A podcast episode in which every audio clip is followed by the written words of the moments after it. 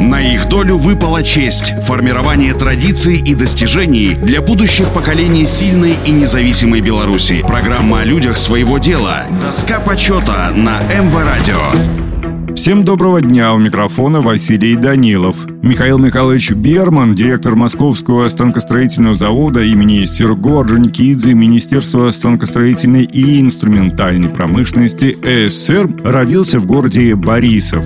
С 1929 года жил в Москве, работал инженером-конструктором на Московском станкостроительном заводе «Красный пролетарий». Затем трудился начальником участка, начальником цеха, начальником отдела завода «Станкоконструкция». В дальнейшем Михаил Михайлович занимал должности главного инженера ряда станкостроительных предприятий, главного инженера управления машиностроения Московского городского совнархоза, генерального директора производственного объединения МОЗ «Станколиния». По итогам седьмой пятилетки за высокие производственные достижения награжден орденом Трудового Красного Знамени. В 1970-76 годах был директором Московского станкостроительного завода имени Серго Орджоникидзе. Под руководством Бермана завод делает значительный шаг вперед в развитии традиционного для него производства и применения автоматических производственных линий. Михаил Берман является автором ряда научных работ и изобретений в этой области. В декабре